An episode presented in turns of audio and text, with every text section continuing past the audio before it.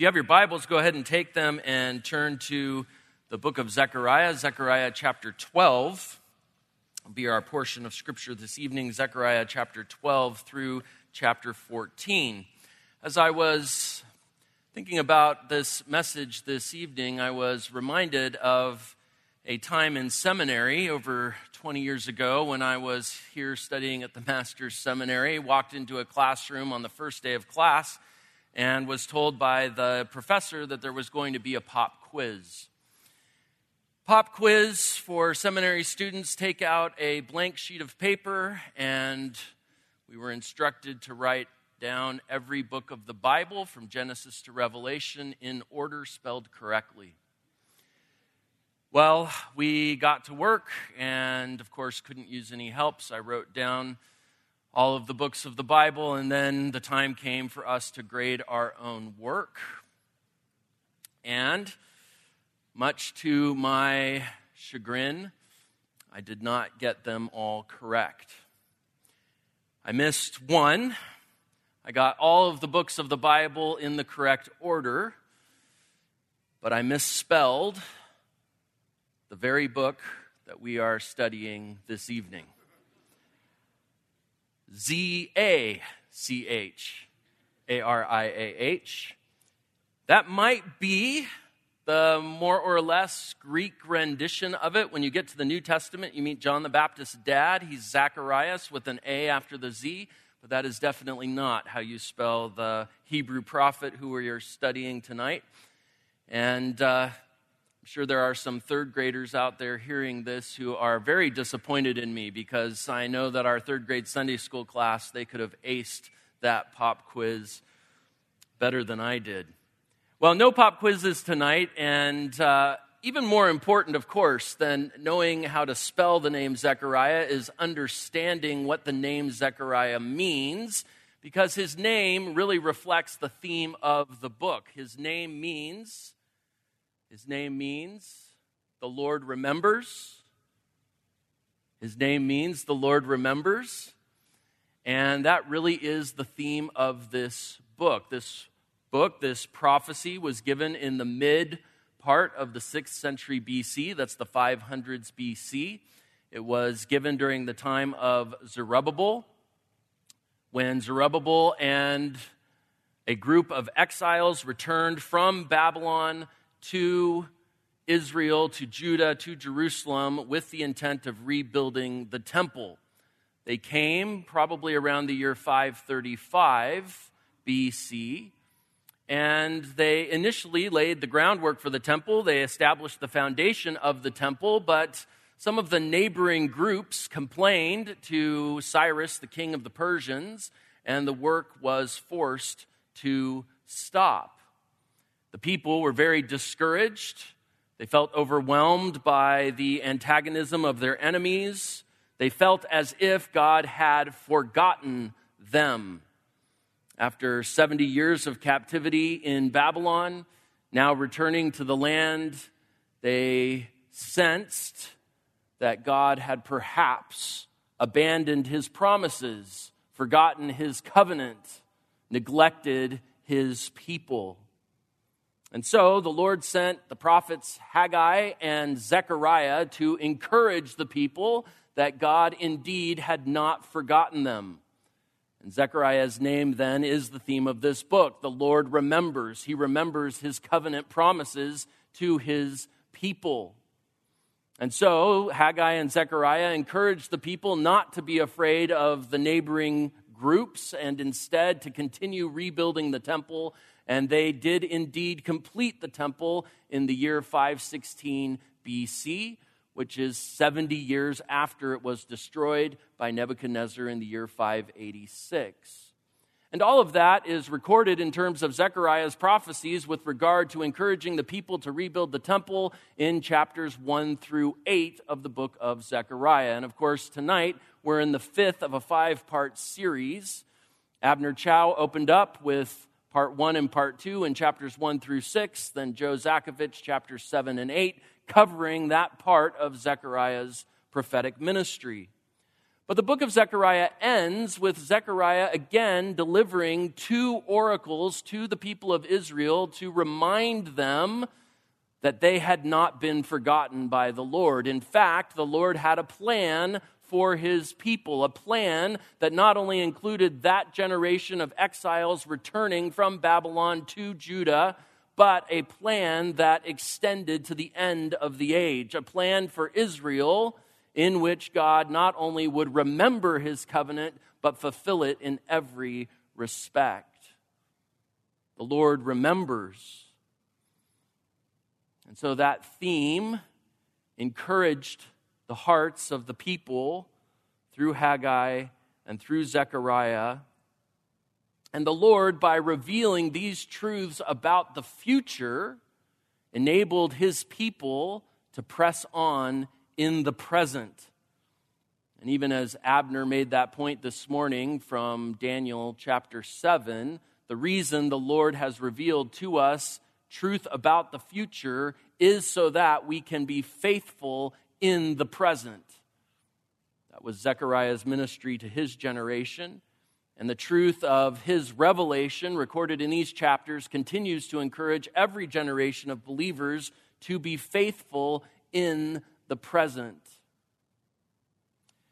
Now, before we dig into this second oracle of Zechariah, recorded in chapters 12 to 14, I do want to just pause and note the fact that less than six months ago, on March 10th of this year, our pastor preached a message on this text. And in fact, I would highly recommend that at some point this week you find that message and you listen to it because it was epic. It was epic because this text is epic. It was epic because it was a shepherd's conference. And I was sitting down here on the front row next to Mike Riccardi and Abner Chou and a number of the other men. And there were literal fist bumps happening on the front row because we were so excited about what our pastor was preaching from this passage. So you have to listen to that message. Okay.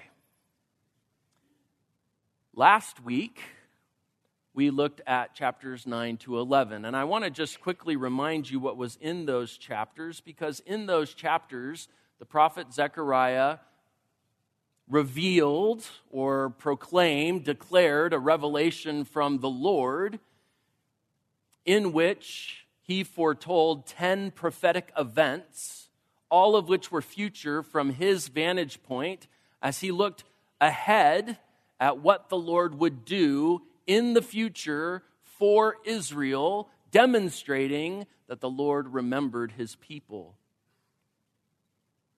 That list of prophetic events, there were 10 of them that we looked at last week, started with the return of additional exiles from Persia to Israel.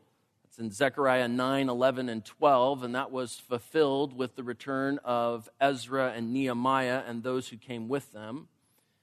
And then Zechariah predicted the rise of the Greek conquest, specifically the conquest of Alexander the Great in Zechariah 9, verses 1 to 6, he actually foretold the exact path that Alexander would take as he conquered city by city from Damascus to Tyre to Sidon, down south into Philistia. And then, thirdly, Zechariah foretold the revolt of the Maccabees in Zechariah 9, verse 13, when he explained that the citizens, the inhabitants of Jerusalem, would rebel against and overthrow their Greek overlords. And that took place during the reign of the Seleucids in the year 168 and following, when Antiochus Epiphanes desecrated the temple and the Maccabees revolted and they overthrew their Greek conquerors. In fact, as we mentioned last week, in the year BC 164, 164 BC, the temple was rededicated, and that celebration continues to be celebrated today in the holiday known as Hanukkah. And then, fourthly, Zechariah foretold the rejection of the Messiah. In Zechariah 9 9, he foretold the triumphal entry. And then in Zechariah 14, verses 7 to 14, he foretold the fact that the Messiah would be rejected, the good shepherd would be rejected by his own people, and he would be betrayed for 30 pieces of silver. In fact, the religious leaders would value his price, the price on Jesus' head, at 30 pieces of silver, and Zechariah foretold that. And then, fifth, he foretold the ruin of the nations during the Roman conquest in the first six verses of Zechariah 14. This time, not the conquest of the Greeks in which Israel was spared, but rather the conquest of the Romans in which the flock of Israel would be decimated. In AD 70, Titus Vespasian marched on Jerusalem, destroyed the city and the temple. That's really was the first of three Jewish Roman wars, the third of which ended in the year 135 when Roman Emperor Hadrian destroyed the entire nation and dispersed the Jewish people everywhere. And as we said last week, from 135 all the way through the end of 1947 into 1948, there was no Jewish nation. The nation of Israel ceased to exist, only being reestablished on May 14th of 1948, which was 75 years ago. The sixth of those 10 prophecies was that Zechariah foretold the redemption of Gentiles. He did that in Zechariah 9, verse 7, when he talked about the fact that there would be a remnant of Philistines, the Philistine being a non Semitic people, actually European people who were living in and near Israel. They had migrated there in the 12th century BC. And Zechariah promised that as a representative of all Gentile peoples, God would save even a remnant of Philistines. And of course, that begins to be fulfilled in the church age. And then Zechariah promised or foretold the return of the people, the regathering of the nation. And as we talked about last week, that was fulfilled in 1948. It began to be fulfilled. And of course, there are still those who are returning to the nation of Israel. But isn't it fascinating to think about the fact that for the better part of 1800 years, or at least more than 1700 years, there was no nation of Israel. From AD 135 until 1948, the nation of Israel did not exist. And now we see the fulfillment of that promise as Zechariah himself foretold in Zechariah 10, verses 6 through 12. Now, the reason I'm rehearsing this is because I think it's important to understand that out of the 10 prophecies in Zechariah 9 to 11, those seven prophecies, which I just reiterated, all seven of them have either been fully fulfilled or are in the process of being fulfilled. What an amazing thing to consider when it comes to the credibility of the prophet Zechariah.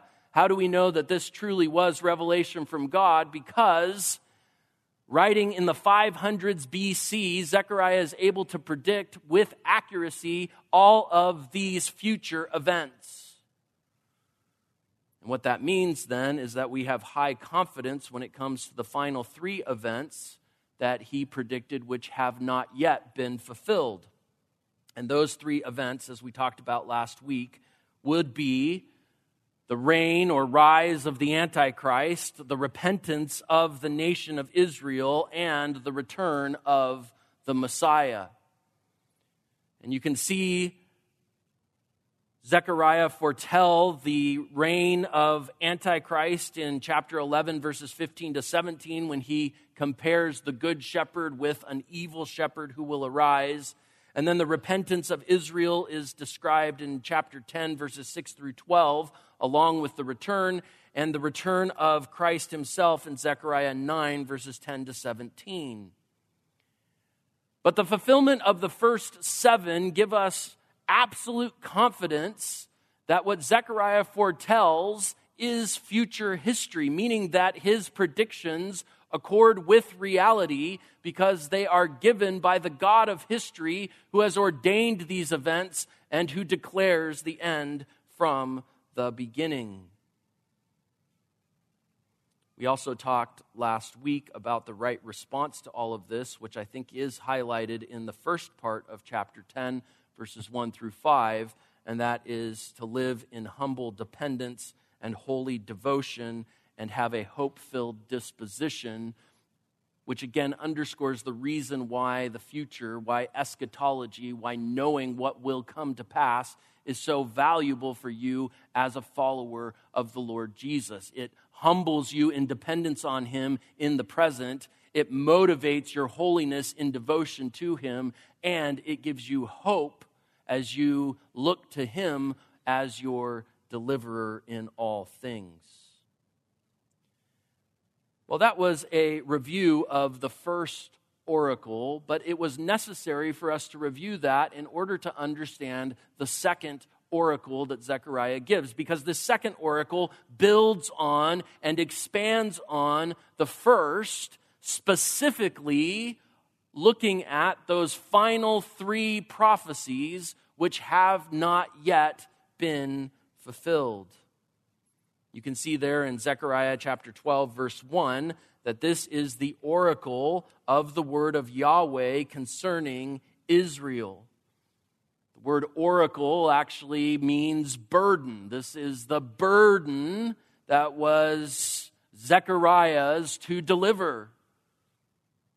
And to be honest, there is some heavy revelation in this passage. And yet, in spite of all the judgment and in spite of all the carnage at its core, this oracle is an oracle of salvation and an oracle that ought to rejoice to ought to result in joy and thanksgiving. Chapter 12, verse 1, the second sentence there, thus declares Yahweh, who stretches out the heavens, lays the foundations of the earth, and forms the spirit of man within him. So, just in case we are confused about the source of this revelation, this is from the Lord Himself. And His credentials don't need to be stated, but He articulates them here for us. He's the creator of the universe, the creator of this earth, the creator of each person who inhabits this earth. He is the Lord of history, and therefore we can trust in fact, we can establish our lives and our eternities on the truthfulness of what is revealed in this text.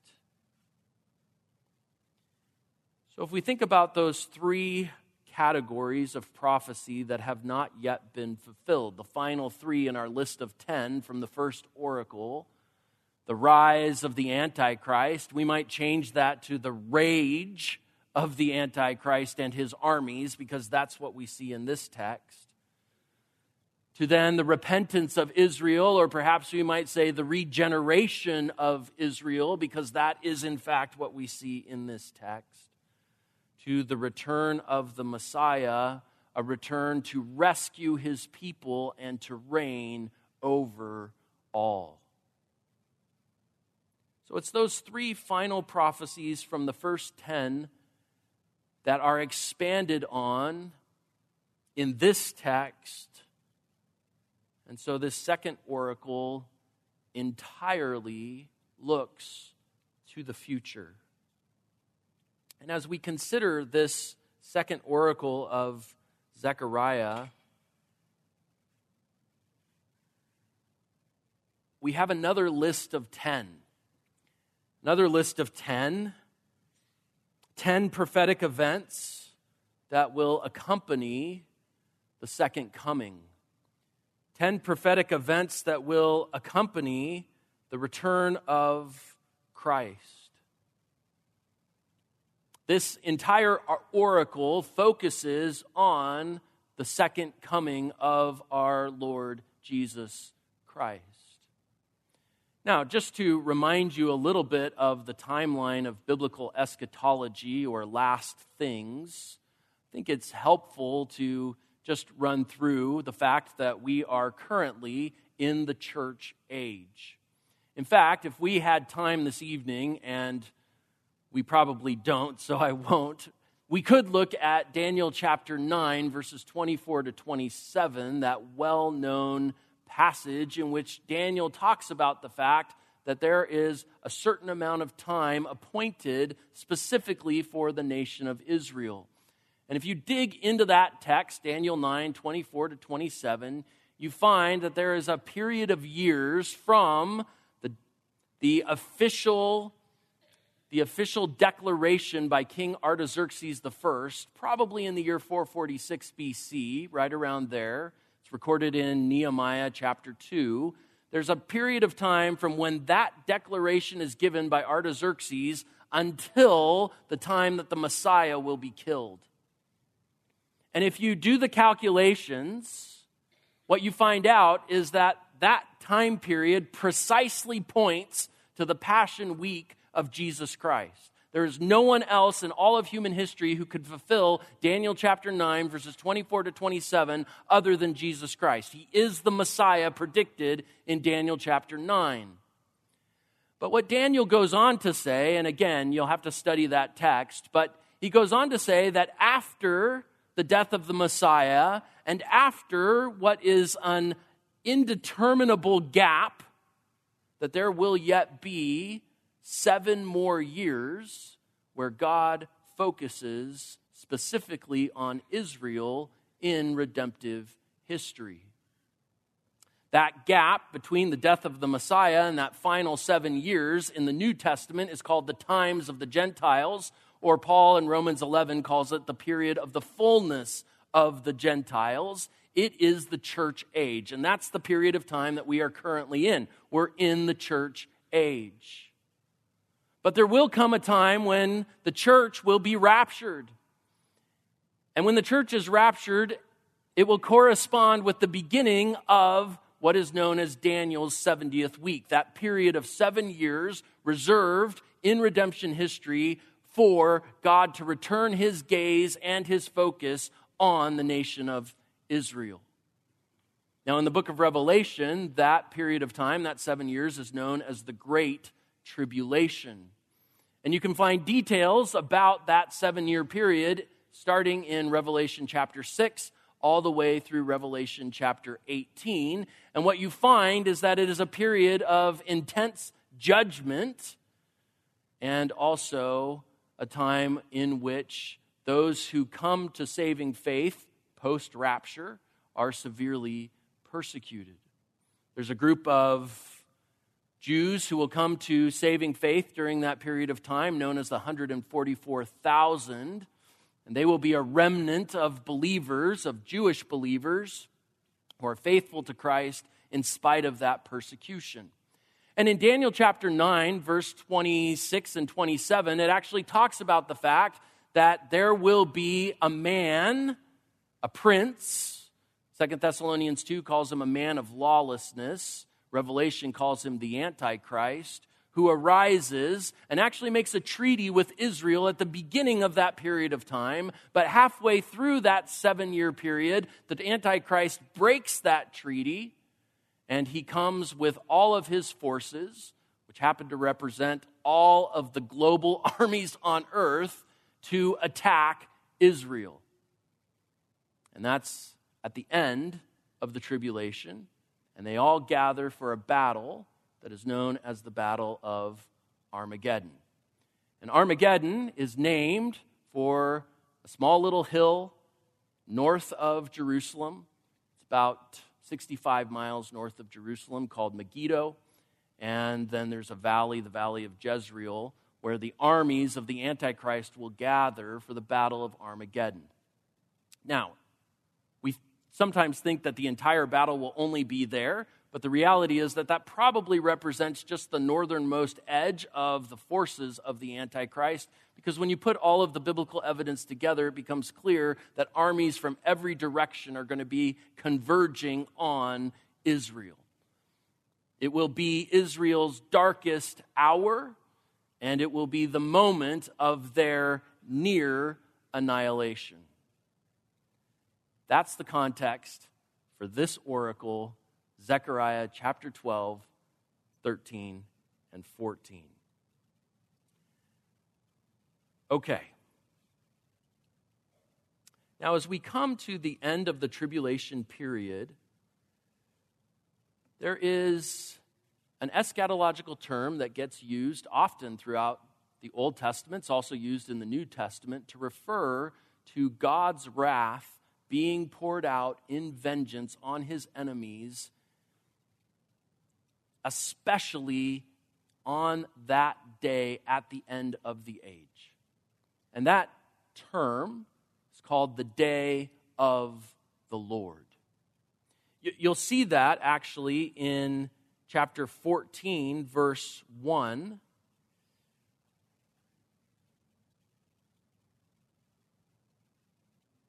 Where it says that this is a day for Yahweh, right? Behold, a day is coming for Yahweh, or the day of the Lord is coming when the spoil taken from you will be divided among you.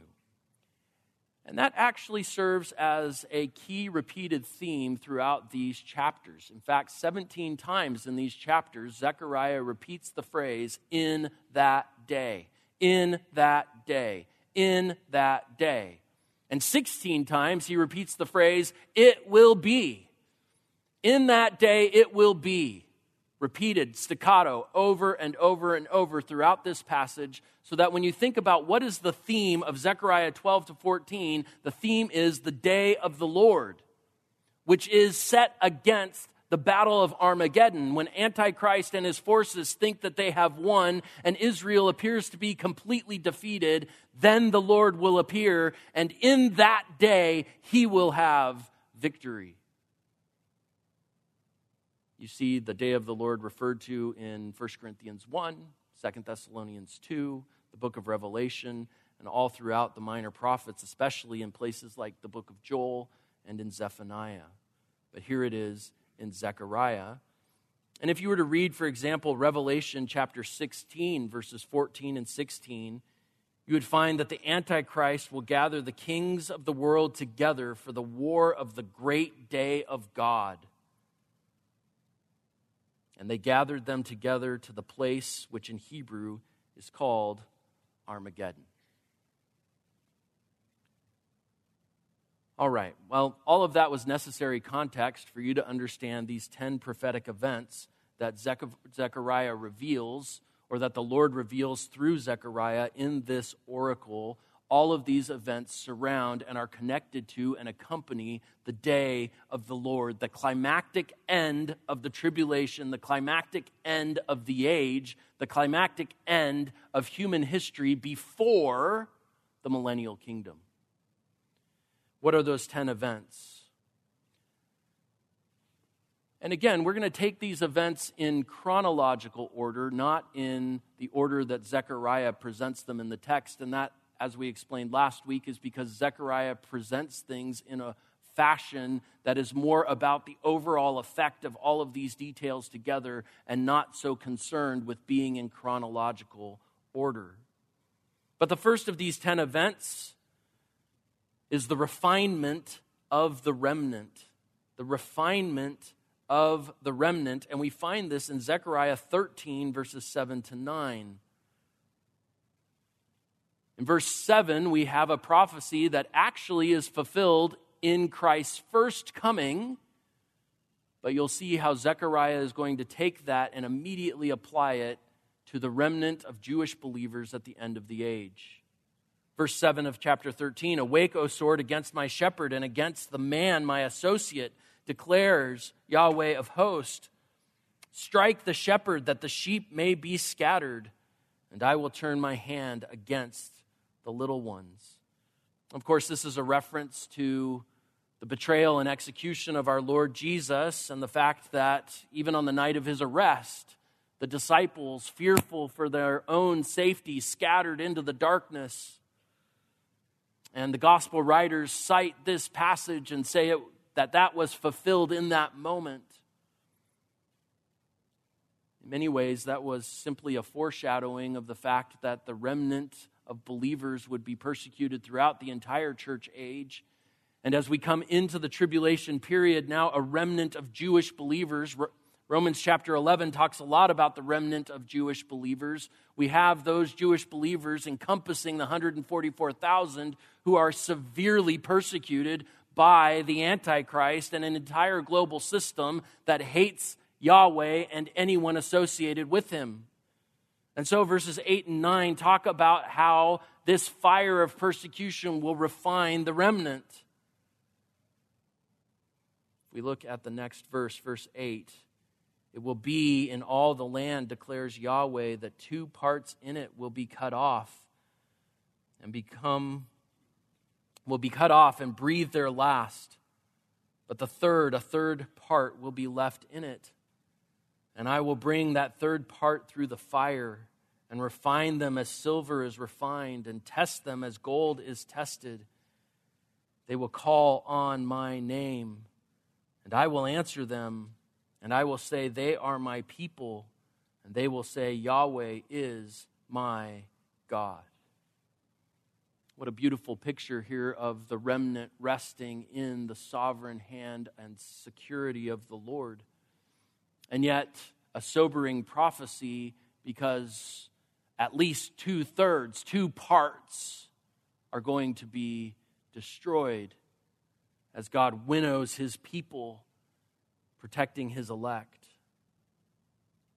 We go from the refinement of the remnant to, secondly, the rampage of the nations. The rampage of the nations. How is it that God's people will be refined through the fire of persecution? It will be as a result of this global assault. Look at Zechariah chapter 14, verse 2. Yahweh says, Indeed, I will gather all the nations against Jerusalem to battle, and the city will be captured, the houses plundered, the women ravished, and half of the city will go into exile. But those left of the people will not be cut off from the city. We get a little bit more detail about this in chapter 12, verses 2 and 3. There, we see the prophet say, Behold, and of course, he is giving a revelation from the Lord, so it's the Lord speaking. Behold, I am going to make Jerusalem a cup that causes reeling to all the peoples all around. Now, the one in siege against Jerusalem will also be against Judah, but it will be in that day that I will make Jerusalem a heavy stone for all the peoples. All who heave it up will be severely injured, and all the nations of the earth will be gathered against Jerusalem. So, what we see here, and it's as we think about the book of Revelation and also what's recorded at the end of Daniel chapter 11, what we understand is that this is Antichrist and his agents having provoked the kings of the earth to all coordinate an attack on Israel. This because at the halfway point of the tribulation, the Antichrist ends the Jewish sacrificial offerings and demands that he alone be worshiped. And when the people refuse, he retaliates. And so he brings this massive array of military force against Israel. What's amazing to consider is that although, although you have a remnant of Jewish people who are followers of Jesus at this point, the 144,000, the vast majority of Israelites at this point are still in unbelief, even at the very end of the tribulation period. But that is all going to change. A third event, or a third development, we might call it, we have the refinement of the remnant. We have the rampage of the nations. Now, in chapter 12, verses 4 and 5, we have what I call the retribution of God that falls on the enemies of Israel. Verse 4 In that day, declares Yahweh, I will strike every horse with bewilderment and its riders with madness. But I will open my eyes to watch over the house of Judah while I strike every horse of the peoples with blindness. Then the clans of Judah will say in their hearts, A strong support for us are the inhabitants of Jerusalem through Yahweh of hosts, their God. So we see that as this is happening, the Lord begins to fight on behalf of his people as he causes confusion and bewilderment to befall Israel's enemies, even as he had done on several occasions in the Old Testament, causing them to be confused. Number fourth in our list, number four in our list. From the retribution of God, we go to the reinforcement of Israel's defenses. The reinforcement of Israel's defenses in verses 6, 7, and 8 of chapter 12. In that day, I will make the clans of Judah like a fiery laver among pieces of wood and a fiery torch among sheaves, so they will consume on the right hand and on the left all the surrounding peoples, while Jerusalem will again be inhabited in its own place in Jerusalem. Yahweh also will save the tents of Judah first, so that the glory of the house of David and the glory of the inhabitants of Jerusalem will not be magnified above Judah. In that day, Yahweh will defend the inhabitants of Jerusalem, and the one who stumbles among them in that day will be like David and the house of David will be like God, like the angel of Yahweh before them. And it will be in that day that I will seek to destroy all the nations that come against Jerusalem. So the Lord promises to reinforce, to rejuvenate the defenses of his people, to give them strength, again, at their moment of greatest need. But Yahweh promises to do more than simply encourage and strengthen and enliven the people. He promises to do more than to simply equip those of the house of David and of the house of Israel to be strong and like mighty men of old. He promises to personally intervene. And so the fifth development in this passage is the very return of the Messiah. The return of the Messiah. I think it's important, though, to understand that when Christ returns, he will return at that moment where it appeared as if Israel was going to lose.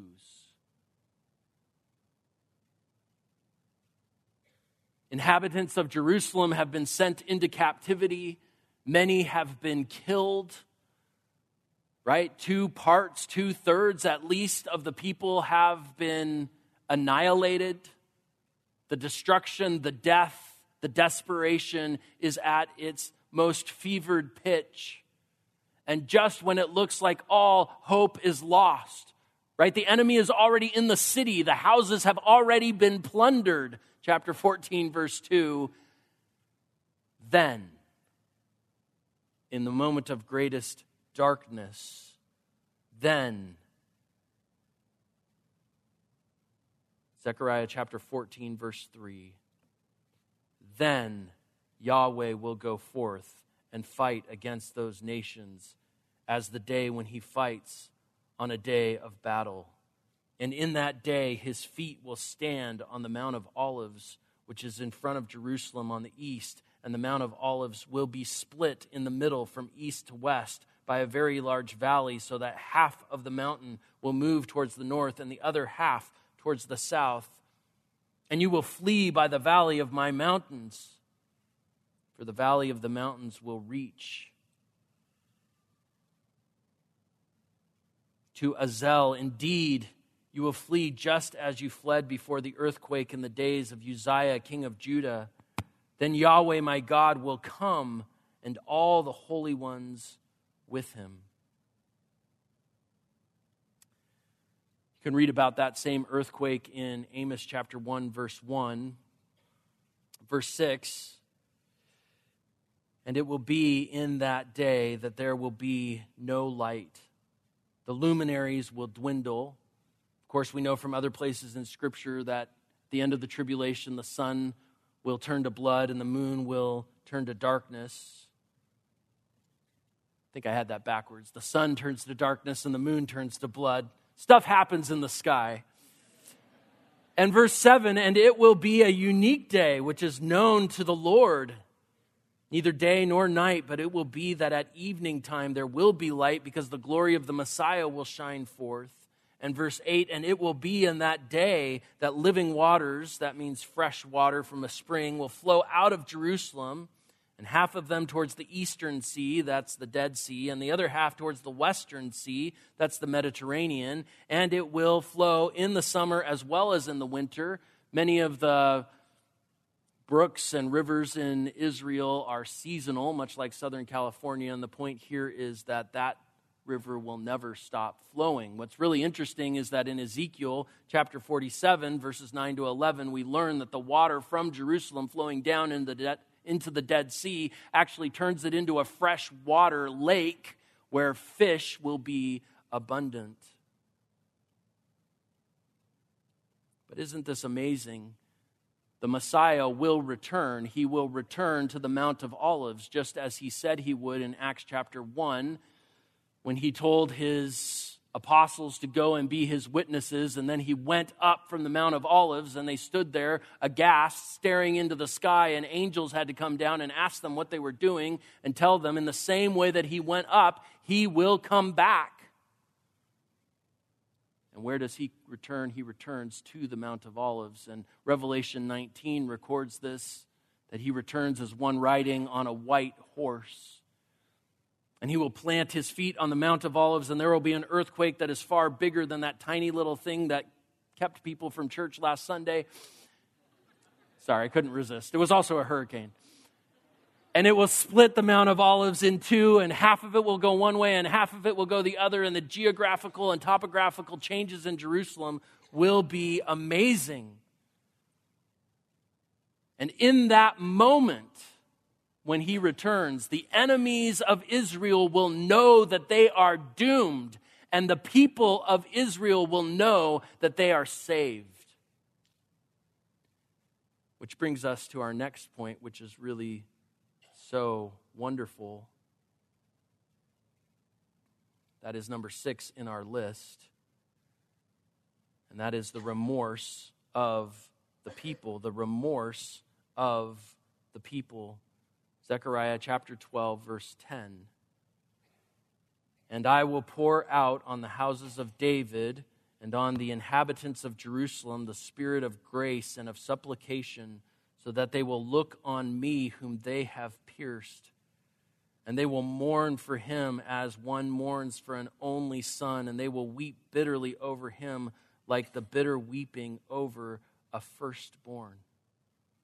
This is the moment of Israel's salvation. Yes, we have the remnant of the 144,000. We have the remnant throughout all of church history described in Romans chapter 11, and then 144,000 in the tribulation. But this will be the moment when every Israelite is redeemed, so that Romans 11 26 will be fulfilled, and then all Israel will be saved.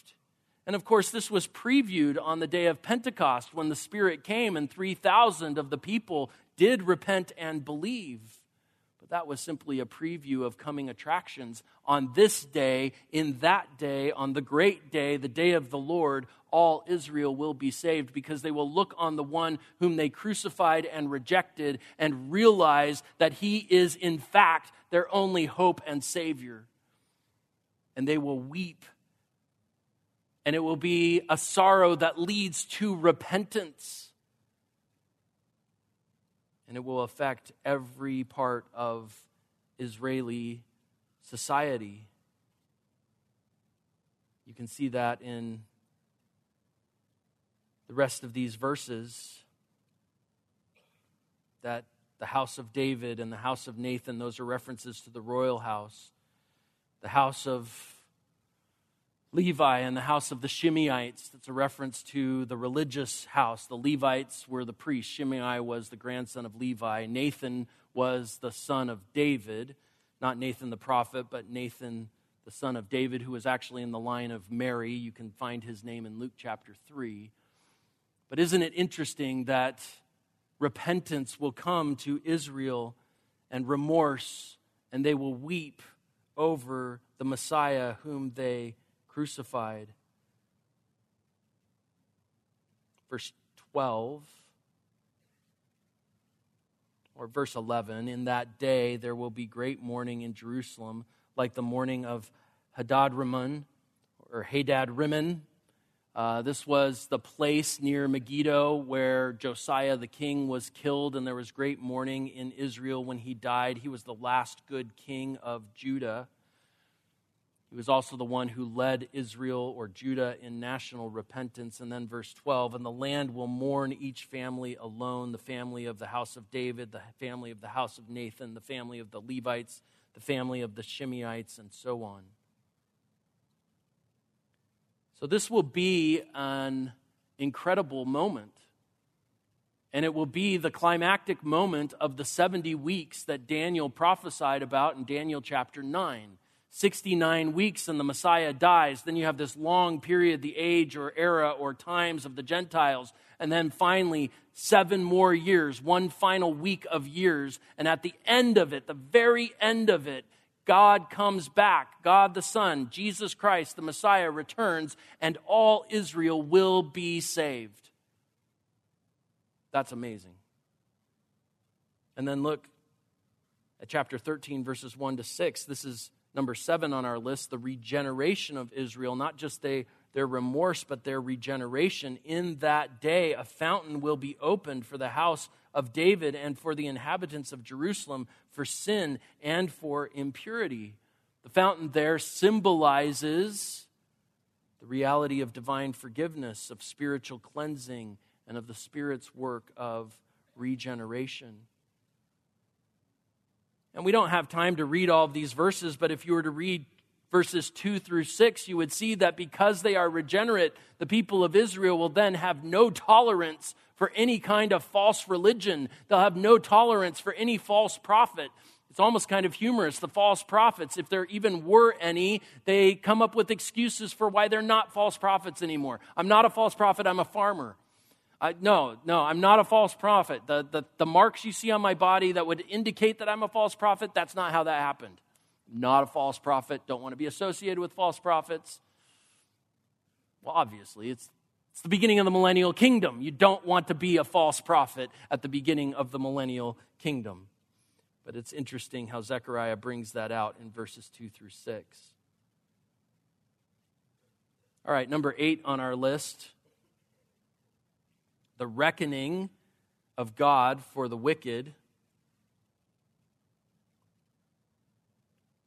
In Zechariah 14, verses 12 to 15, Zechariah goes back and talks about what will happen to all of the enemies of Yahweh in this day.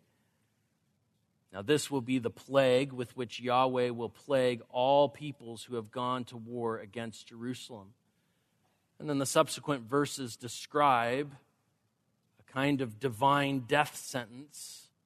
You can read about that in chapter 14, verses 12 to 15. Number nine on our list is then the remarkable reign of the Messiah.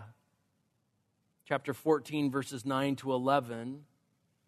And Yahweh will be king over all the earth. In that day, Yahweh will be the only one, and his name one. All the land, verse 10, will be changed into a plain from Geba to Rimmon. Those were the northern and southern borders of Judah. Jerusalem will rise, it will become the capital and the epicenter of the millennial earth. Verse 11 and people will inhabit Jerusalem, and there will be no longer Anything devoted to destruction for Jerusalem will be inhabited in security. In other words, the people there will be entirely devoted to the Lord and they will enjoy his perfect peace. And then, number 10 on our list is the righteousness of Messiah's rule. which is how Zechariah 14 ends. Zechariah 14, verses 26 to 21. Excuse me, verses 16 to 21. Then it will be that any who are left over all the nations, or of all the nations that went against Jerusalem, will go up from year to year to worship King Yahweh of hosts. It goes on to talk about the fact that they will celebrate the Feast of Booths, Feast of Tabernacles. According to Ezekiel, that'll be one of three feasts that is celebrated in the millennial kingdom, along with the Feast of the New Year and also the Feast of Passover. And all of those things will commemorate the work of redemption that the Lord accomplished. And it will all center around the Messiah who will be there reigning in Jerusalem. And even the last verse of chapter 14 makes it clear. Verse 21, verse 20, that everything will be holy to the Lord. And then verse 21, that there will be no Canaanite. That's just a way of metaphorically or figuratively describing a rebel, a pagan, an idolater, an unbeliever. There will be no Canaanite who enters in to worship the Lord because only those who are holy unto the Lord will worship him. Okay, I know I went quickly, but let me review these 10 prophetic events. Number one, the refinement of the remnant. That was at the end of chapter 13. Number two, the rampage of the nations, chapter 14, verse 2, and the first part of chapter 12 the retribution of God against those nations was in chapter 12. The, the reinforcement of Israel's defenses, also in chapter 12. And then the return of the Lord in chapter 14, verses 3 and following. Then, number six, the remorse of the people the end of chapter 12, they will look on the one whom they have pierced. Then the regeneration of Israel in the first part of chapter 13. Then the reckoning of God against his enemies. It's in chapter 14, verses 12 to 15. Then the remarkable reign of Christ in chapter 14, verses 9 to 11. And then finally, the righteous rule of Christ in chapter 14, verses 16 through 21. Now, a text like this, there's a lot of text and there's a lot of data and a lot of details. And I not only gave you 10 points from this text tonight, I gave you the 10 points from last week's message, which gives us 20 prophetic data points. And that's a lot of data, admittedly. It's a lot of eschatology. So I want to end tonight by asking one final question. And that final question is this In that day, the day of the Lord, the day when Christ returns, in that day, where will you be? Because this is future history. We've already established the fact that of the first 10 prophetic events that Zechariah revealed in his first oracle, seven of them have already been fulfilled or are in the process of being fulfilled. Only three remain to be fulfilled. And of those three, we expanded those three into 10 more points tonight, all of which will be fulfilled at the end of the tribulation period in accordance with and accompanying the return of Christ. So, my question for us, for you, is where will you be when this goes down?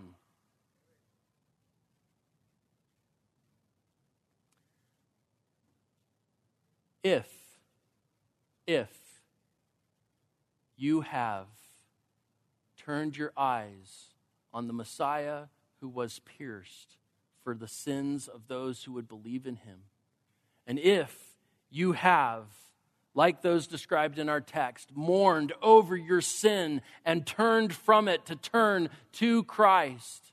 And if you have experienced the Spirit's work of regeneration in which He gives you a new heart, a heart that loves God and loves your Savior. If those things are true of you, then guess what? You're going to be coming back with Jesus when he returns. That's amazing. That's what is promised in 1 Thessalonians, in Revelation, here, when it says that the Lord will come with his hosts. That's not just angels, that includes the redeemed. And you will reign with him during his millennial kingdom. And you can read all about that in Revelation chapter 20 and after a thousand years, it will transition into a new heavens and a new earth. And you can read all about that in Revelation 21 and 22. The last three chapters of your Bible is this. But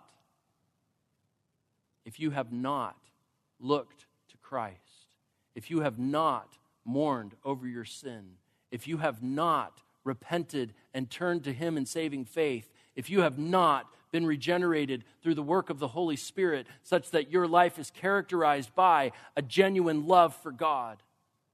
If that is not true of you, then whether you survive to this point in history or not, the end of your path is a path of destruction. And so we end the book of Zechariah and our study on it with a simple plea. And that plea is turn to Christ. The name Jesus means Yahweh saves. And you can join those who, like at the end of chapter 13, say, I belong to Yahweh, and Yahweh is my God. May that be true of all who hear this text 2,500 years old, and yet so relevant to us today. Let's pray. Father, thank you for the truth of your word. So much detail, so much data, and yet at the crux of it is a Savior who came to redeem and a Savior who will return to reign. May our lives be characterized by a genuine love for Him. We know that He is coming back. We know that history will end exactly as you have said it will end. And so may that knowledge about the future motivate us to make changes in the present so that we might honor you and be found in your presence, celebrating with the saints for all of eternity. We pray this in the name of Jesus, our Savior. Amen.